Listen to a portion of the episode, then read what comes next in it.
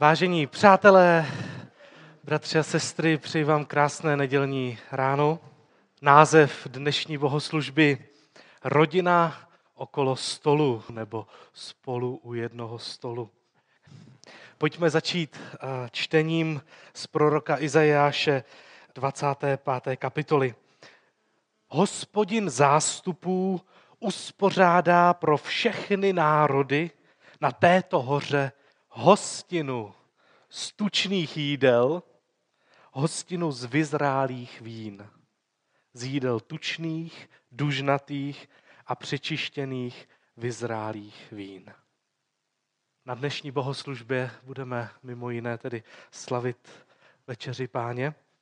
Vidíte, všechno je tady, všechno je připraveno. Sešli jsme se k večeři páně jako rodina, která se schází okolo jednoho stolu. Je to sám Pán Bůh, který je tím, kdo nás k této hostině svolává, svolává nás svým slovem. On je ten, kdo svolává, on je ten, kdo hostí, on je dokonce hostem v nás. Pokud by Bůh nebyl v nás, nemohli bychom přijímat a on sám je v Kristu i pokrmem. Večeře páně je boží samostatný tanec. Bůh něco dělá sám pro sebe, sám v sobě, sám skrze sebe a nás do toho prostě jen přizval. Pojď, skrze tebe chci přistoupit. Minulý týden jsem mluvil o prázdných sípkách a stájích a ledničkách a účtech. Prorok Abakuk nás zval k tomu, ať si představíme, jak svobodně, radostně se můžeme zachovat v tváří tvář katastrofě, kterou neovlivníme. Tváří tvář nevyhnutelně katastrofě. A Bůh nás zve k tomu, ať si představíme nejhorší možný scénář a naši nejzbožnější reakci v něm. I kdyby fíkovník nevypučel, já budu jásat. I kdybych neměl nic, já se budu radovat, protože jsem nejenom fyzickou bytostí z masa a kostí, jsem i duchovní bytostí. Já jako člověk jsem prostorem, kde se duch dotýká země.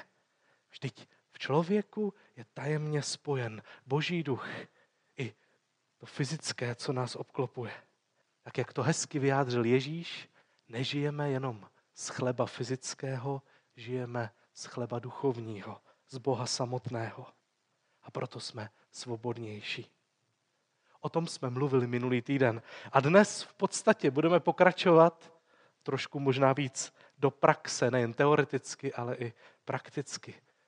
V otázce, kdo všechno sedí okolo tohoto stolu, koho tu všechno potkáváme. Na online platformě stále pokračujeme ve vyprávění o Josefovi a dneska v kázání zase předběhneme trochu sami sebe a děj, který na těch podcastech pravidelně sledujeme. A posuneme se až do chvíle, kdy se celá rodina Jákoba sejde v Egyptě symbolicky okolo stolu.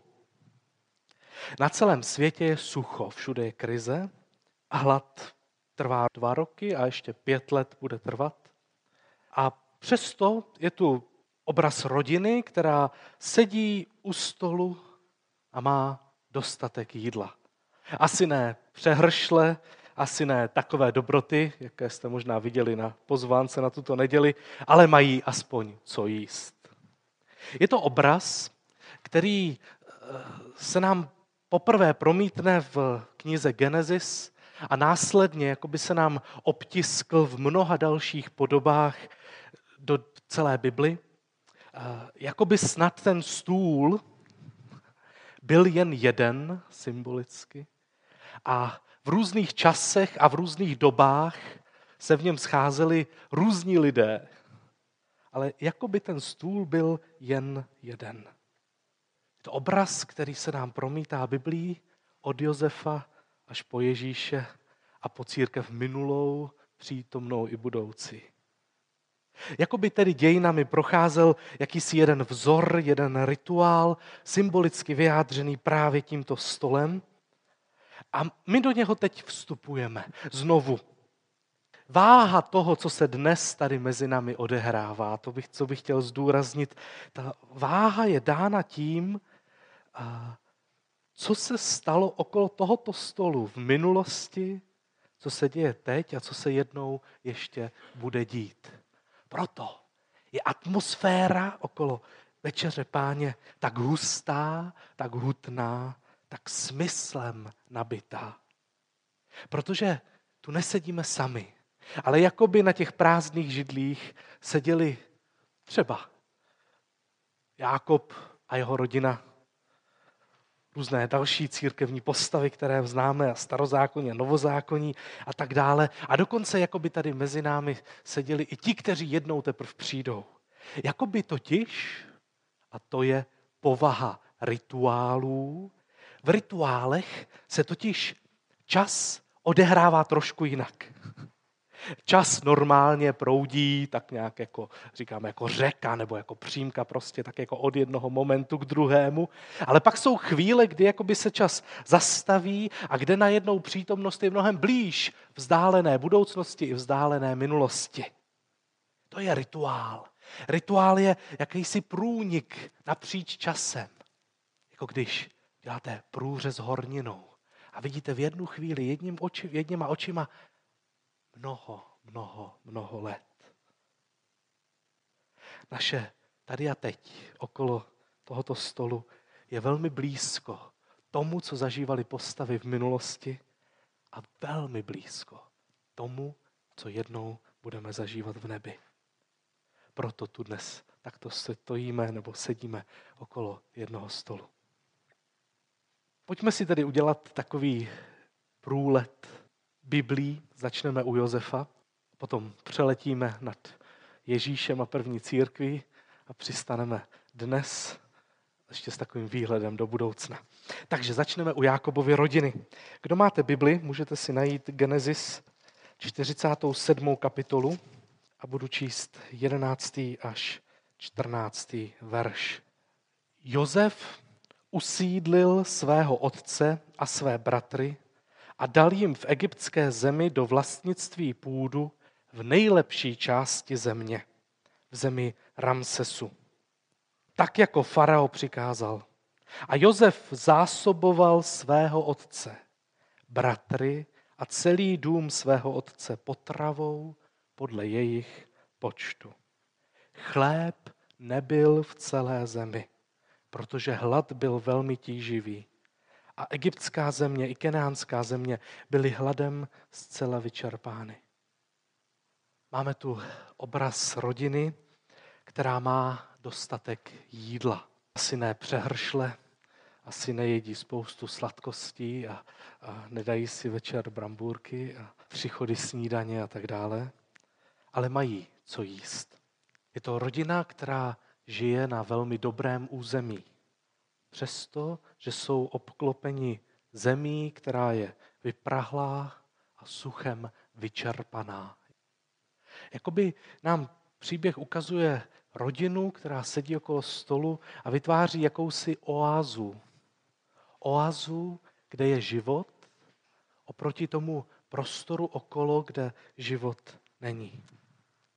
Když jsem si ten text opakovaně četl, tak eh, mi evokoval podobný dojem, který mývám z některých téměř závěrečných scén v různých filmech.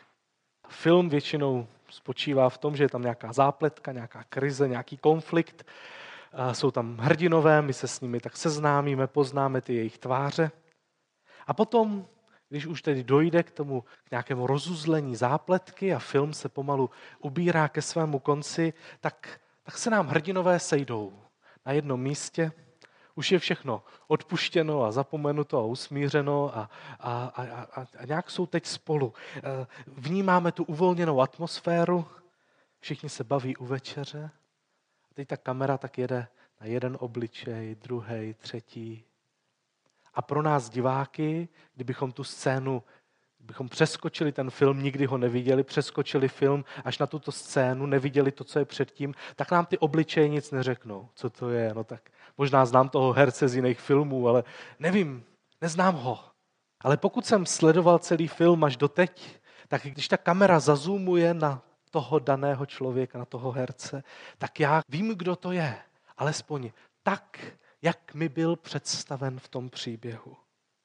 Oko kamery postupně se zastavuje na tváři těch jednotlivých spolustolovníků. A nám jsou ty tváře známé.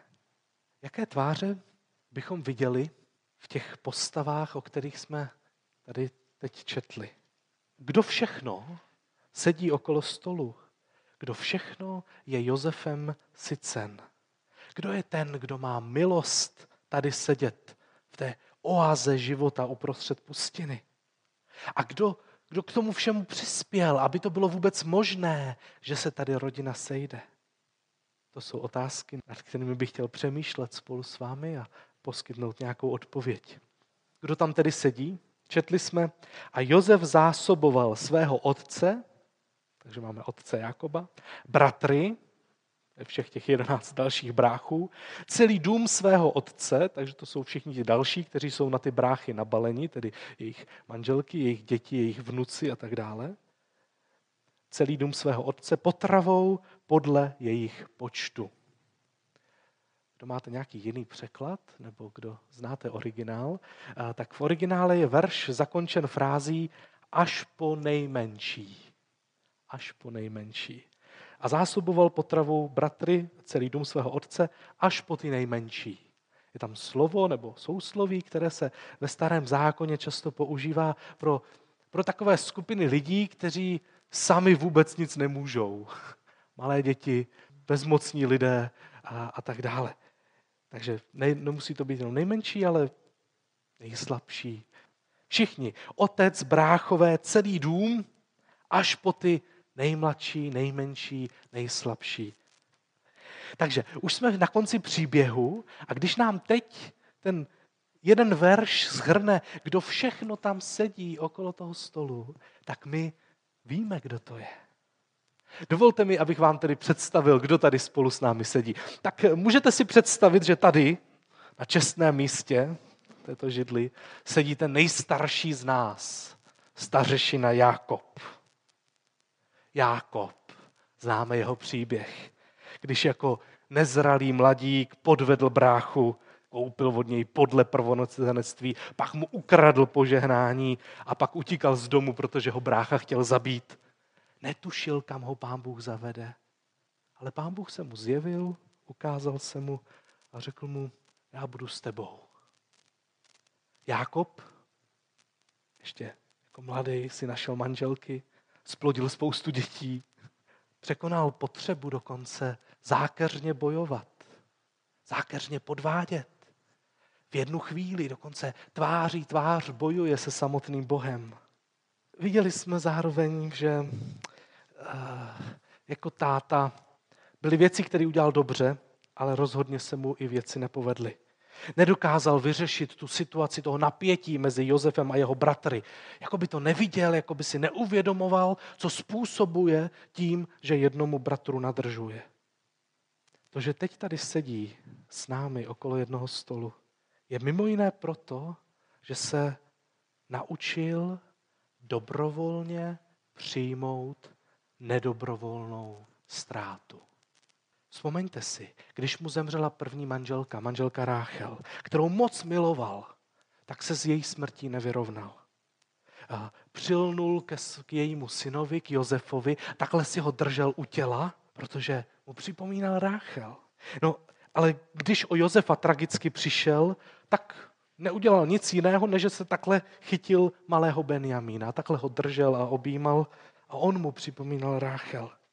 To, že tady dneska sedí, je jen proto, že v určitou chvíli příběhu byl donucen okolnostmi projevit víru a důvěru v Pánu Bohu, že malého, asi 30-letého Benjamína poslal na dobrodružnou výpravu s bráchama do Egypta.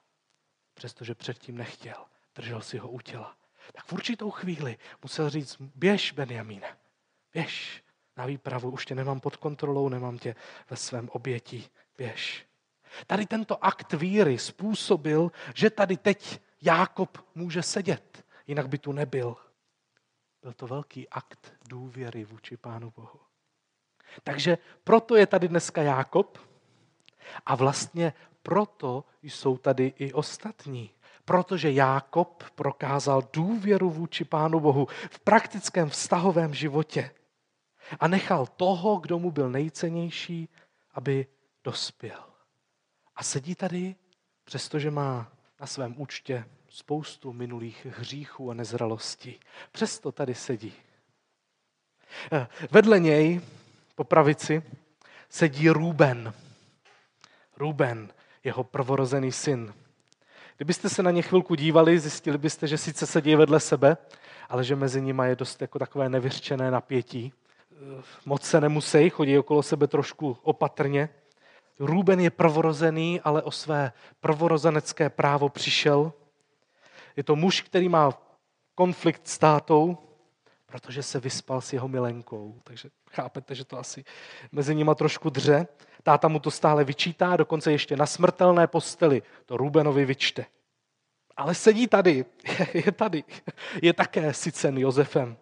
Mimo jiné i proto, že se kdysi zachoval velmi pohotově a nenechal bratry, aby Josefa zabili. Když totiž se bratři chtěli vrhnout na Josefa a chtěli ho zabít, tak Ruben říká, ne, ne, ne, neprolévejte jeho krev. A protože oni jsou jak rozjetý vlak, tak není, není schopný je zastavit a tak řekne, hoďte ho jenom do studny zatím. Dává si prostor, brzdí jejich hněv. Proto tady dnes Ruben sedí v konkrétní chvíli důvěřoval Pánu Bohu a věděl, že zabíjet bráchu není správné v božích očích, jakkoliv je brácha naštval. A tak proto tady dnes Rúben sedí. A vlastně proto tady jsou i všichni ostatní. Protože Rúben v jednu důležitou chvíli v životě důvěřoval Pánu Bohu, že je špatné zabíjet bratra a postavil se ostatním. A sedí tu navzdory své vině, kterou mu táta asi nikdy neodpustí. Sedí tu s námi Juda. Tady si ho představuji po levé straně. Juda měl taky komplikovaný život. Jeho eh, vztahový a romantický život tu radši nebudu rozebírat. Ale je tu dnes proto a proto jsou tu i ostatní, protože Juda, když bratři chtěli zabít Josefa, tak taky je zabrzdil. Přesměroval tehdy jejich touhu od krve k penězům. Říká, vy toužíte po krvi, vy ho chcete zabít. Co kdybychom ho prodali? Nebude to lepší mít prachy místo krve? Tak ho bráchové prodají. A kdyby ho neprodali, tak tady dneska nikdo z nich nesedí. Je to tedy kvůli Judovi, že tady dnes všichni sedí. Díky němu Josef přežil. Juda se potom jako mluvčí před Josefem později, později v příběhu chopí slova a vypráví příběh. Garantuje tátovi, že se o Benjamina postará. Vypráví Josefovi o tom, co všechno se odehrálo za Josefovými zády. Jeho judova řeč je tehdy v tu chvíli pro Josefa tak silná, že Josef se na konci rozpláče a už ty slzy ani neudrží, ani není schopný se odvrátit, nestihne to, vybuchne před nimi v pláč a říká, já jsem Josef bratři. To byla judova řeč, díky které se Josef jim dal poznat. A proto tu tady dnes všichni ostatní sedí. Tady na dalších dvou židlích máme další Josefovi bratry, Šimon a Lévy. Ah. Mají na rukou spoustu krve. A není to jen krev Josefova. Už dříve vyvraždili celé město. Spoustu lidí zabili. A to ne v nějakém častném souboji, naopak zbaběle pozabíjeli oslabené muže. Šimon a Lévy, vrazy, ti, kteří spáchali genocidu na celé město.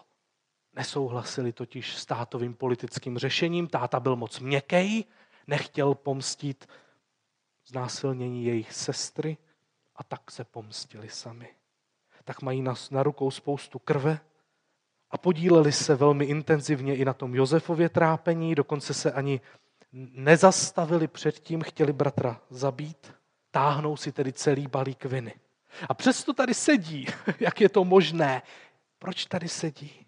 Mají co jíst, přestože okolo je hlad. Sedí tu a díky nim tu sedí i ostatní, protože pravou chvíli přiznali svou vinu a prokázali bratrství. Proto tady dnes sedí. A sedí tady Benjamín, který musel prožít dobrodružství, musel důvěřovat Pánu Bohu natolik, že opustí tátu a vydá se do Egypta. Zažil si parádní dobrodružství s pohárem, kdy mu šlo skoro o život. Kdyby tento zápas s odvahou vlastní a vlastní dospělostí nezvládl, nevybojoval s důvěrou vůči Pánu Bohu, tak by tady neseděl a neseděl by tady ani nikdo další. A sedí tu další bratři, jejichž příběhy vyprávět už nebudu. Zabulon, Izachar, Dan, Gát, Asher, Neftalí, další jedna v židle vedle druhé. S každým kouskem chleba, který teďka právě žvíkají, navzdory hladu, si můžou uvědomovat, že tady sedí jen proto, že zhřešili a někdo jiný jim odpustil. A někdo jiný jim koupil jídlo a právě teď jim ho dává. Zároveň vědí, že to, že tady sedí, to, že se změnili, to, že prokázali bratrství, je důvod, proč jsou tady všichni ostatní. I oni pozitivně přispěli k tomu, že tady všichni jsou. A jsou tu ženy, je tu Dýna, možná tedy, nevím, jestli kdy zemřela, je tu Támar a další ženy. A tím se dostáváme postupně k té poslední skupině lidí zmíněnou textem, kde jsme slyšeli až po ty maličké. Až po ty maličké. Jejichž příběhy už vůbec neznáme. Představte si nějakého Judova vnuka, nebo Judova syna Perese, eh, kterého splodil Stámar, Judův syn Peres. Ten tady prostě je. Způsobil nějak, že se semka dostal? Ne, šel s tátou. Táta šel, no tak jdu taky. Máme jídlo, hm, super. Možná si ani nepředstavuje, nedovede představit eh, to, to nemít jídlo někde okolo. Prostě tady je. Přichází k tomu požehnání, jak se říká, jak slepej k houslím. Ale to nevadí. I on to může být. Měl tu milost, že se narodil do rodiny, která dospěla k jednomu stolu, okolo kterého se navzájem setí. Jsou tu tedy ti, kteří zatím ještě nemuseli prokázat ani bratrství, ani důvěru, možná ani nemají na kontě ještě velké hříchy, ani velká odpuštění, ale jsou tady. Patří do rodiny, která je sycena Josefem. Josef je poslední postava. Na něho nemůžeme zapomenout. Josef je tedy oficiálně jejich hostitelem. Četli jsme, že Josef je zásoboval potravou. Bez něj by všichni hladověli někde v judské poušti.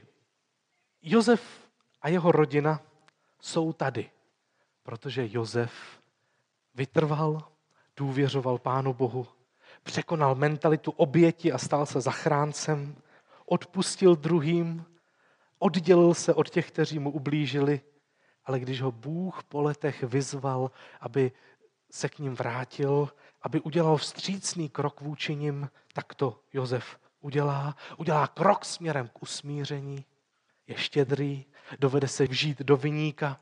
Dokonce i on sám na sobě zahlédl svůj děsivý stín, když se chtěl bratřím a celé rodině kdysi pomstít. Zahlédl svůj stín, ví, že je taky schopen zabití, ale neudělal to. Naopak, bratrům a rodině odpustil a proto je nyní může hostit. Dovedu si představit, že kdybych já jako vypravič příběhu teď přišel za tím Josefem a řekl, Josefe, to je úžasné, jak to tady všechno děláš, jak díky tobě tady všichni jsou, tak Josef by se tak trošku zahambeně usmál, řekl, jo, děkuji za, že si ocenil můj výkon, ale um, ve skutečnosti je to Pán Bůh, kdo je hostitelem. Já bych takový plán nevymyslel. Podobně, když potom říká bratrům, vy jste proti mě zamýšleli zlo, Bůh to však zamýšlel k dobru, aby vykonal to, co je dnes, aby zachoval při životě početný lid. Josef ví, že tím hostitelem a tím, kdo tady všechny schromáždil, navzdory jejich hříchům, zároveň při využití jejich dobrých vlastností, ten, kdo je sem schromáždil do této oázy života, je sám Bůh. A tak by Josef vzdával chválu určitě jemu. Tato rodina nesedí okolo stolu s jídlem v Egyptě sama. Všude po celé zemi, kam až oko dohlédne, není úroda. Prázdno, sucho, vyprahlo. A přesto snad v každém domě v Egyptě sedí rodina, která má co jíst. Po celé vysušené zemi se každý večer schází oázy rodin. A ti všichni jedí kvůli Josefovi, kvůli jeho rodině a kvůli hospodinu. Nenaplnilo se právě v tuto chvíli, kdy celý Egypt zároveň hladoví, nemá co jíst a zároveň všichni mají dostatek jídla, které si můžou koupit od Josefa. Nenaplnilo se právě teď částečně to velké boží zaslíbení, které dal Abrahamovi, ve tvém potomstvu dojdou požehnání všechny národy? Není právě to, že tato rodina, která tu teď sedí a má co jíst a díky ní má co jíst celý Egypt, není tohle právě to požehnání, kterým pán Bůh chce požehnat světu?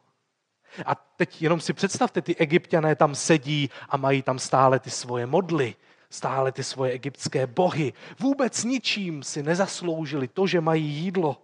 Jsou součástí země, kde vládne Jozef, kterému vládne pán Bůh. To je důvod toho požehnání, které mají.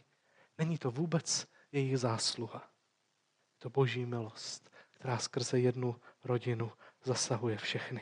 Samozřejmě, kdybyste četli ten příběh dál, tak zjistíte, že museli prodat úplně všechno, museli se všeho zbavit, ale to je na někdy jindy vyprávění.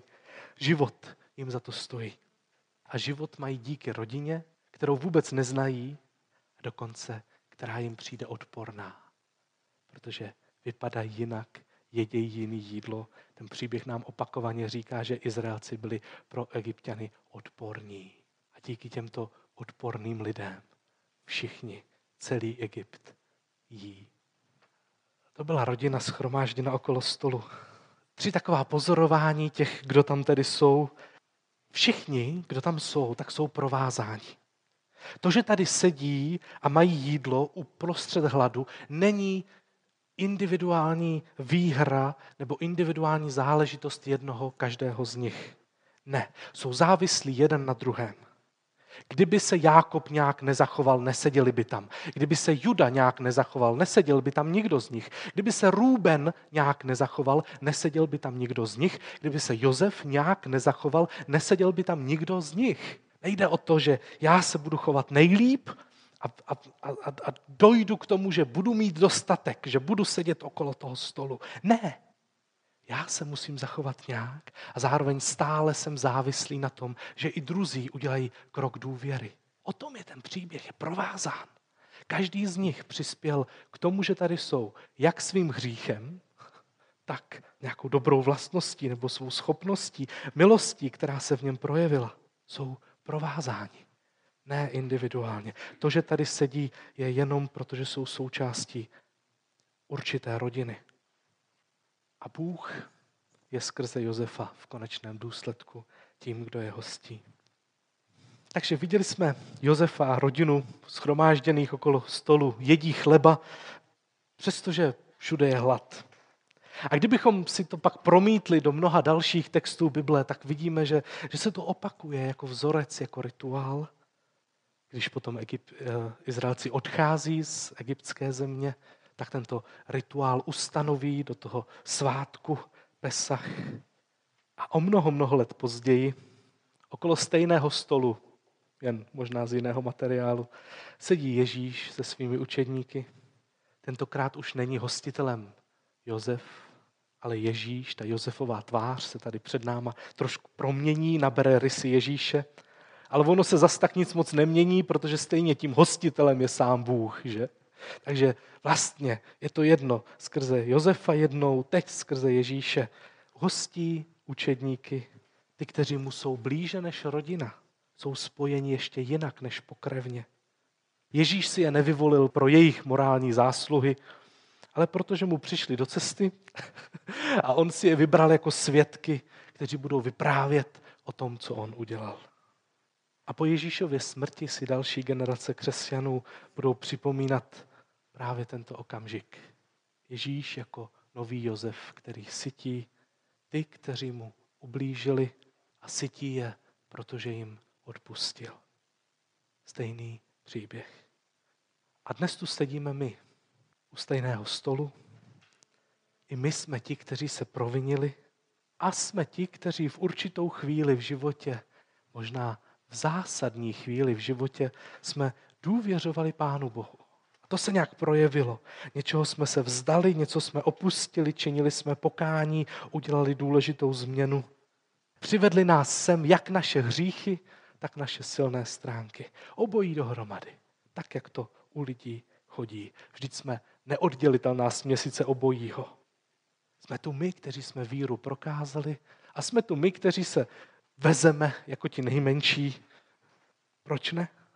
Jsme podobně pestrá sebranka jako Josefovi bratři. Kdybych tady začal teď vyprávět vaše příběhy s těmi nejhoršími hříchy, s tou největší slávou, to by bylo vyprávění, co? To by bylo vyprávění. Ono je takové bezpečné, když takhle mluvíme o Rubenovi, že jo? To je v pohodě. Kdybychom takhle vyprávili své příběhy. Ale to je jedno. Neseme si je. Neseme si je sebou. Jsme tady s nimi. Bůh si jejich silných stránek i jejich slabostí použil a stejně tak našich. I my jsme provázáni jako ta starověká rodina. Mnozí z vás jste tady, protože jiný, kdo tady v té místnosti je, prokázal víru. Kdyby tady neseděl Joška, kdyby Joška nedůvěřoval kdysi Pánu Bohu, spoustu z vás by tady nebylo. Kdyby se tady někteří nestarali o druhé, tak byste tady nebyli. Nejsme tady sami za sebe. Na základě toho, co jsme my sami nějak se dopracovali. Jsme bytostně závislí na víře a důvěře druhých, kteří jsou tady okolo nás. Takže letěli jsme z minulosti, dávné minulosti u Josefa. Viděli jsme letem světem Ježíše a jeho učedníky. Přibrzdili jsme u nás teď v přítomnosti. Zároveň je tento stůl něčím, co je určitým obrazem do budoucnosti. Ježíš při poslední večeři udělal takovou zajímavou věc. Nalil si kalich a řekl v Matouši 26. kapitole, pravím vám, že od této chvíle již nebudu pít z tohoto plodu vinné révy až do dne, kdy jej budu pít s vámi nový v království svého otce. Od teď nepiju, řekl Ježíš už před dvěmi tisíci lety. To je víc jak suchý únor. Alkohol má v různých kulturách velmi podobné místo. Je symbolem radosti, úlevy. Spadne to země, dám si večer panáka, skleničku. Těším se na nějaké setkání s lidmi, kde tak trochu toho alkoholu bude. Ježíš tu zkušenost, kterou lidé mají, vezme a řekne, tak já teď pít nebudu. Nesednu si v klidu s nohama nahoře, neodpočinu si, nebudu se jen tak radovat, dokud okolo toho stolu, který tady je, ten věčný stůl, který je stále pořád stejný napříč dějinami, dokud nebudou zaplněny všechny židle. Dokud Boží království nebude naplněno. Dokud tady nebudou všichni, kteří tu mají být. I ti, kteří tady budou ještě za tisíc let. Protože Ježíš tam stojí a řekne, nebudu pít, dokud za dva tisíce let Petr Skiba tady nebude a nebude pít se mnou. A možná ještě, ještě další tisíc let to vydržím, protože přijdou další lidé, kteří jsou zváni sem na hostinu. A já Ježíš do té doby, než tady budou úplně všichni v království božím, tak budu stát držet to, že ještě nemůžu. ještě ne. Ještě ne, ještě tady nejsou všichni, ještě se nebudu plně radovat. Tato hostina je tedy i naší budoucnosti. Vyhlížíme ji spolu s Kristem. Tu chvíli, kdy okolo stejného stolu budeme na věčnosti, na svatbě Beránkově, kde Ježíš pozvedne ten kalich a tak jako ten filmový režisér zazumuje na obličej každého z nás, proto ta věčnost zazumuje a možná bude vyprávět příběh Šárky, Dáši, Lenky, Jirky. Bude vyprávět příběh, proč tu ten člověk je. A díky němu jsou tady i ostatní. A je tu kvůli svým hříchům a kvůli své svatosti. A ve chvíli, kdy zjistí, tak jsme tady všichni, se pousměje a řekne, konečně. A připije s námi na boží slávu.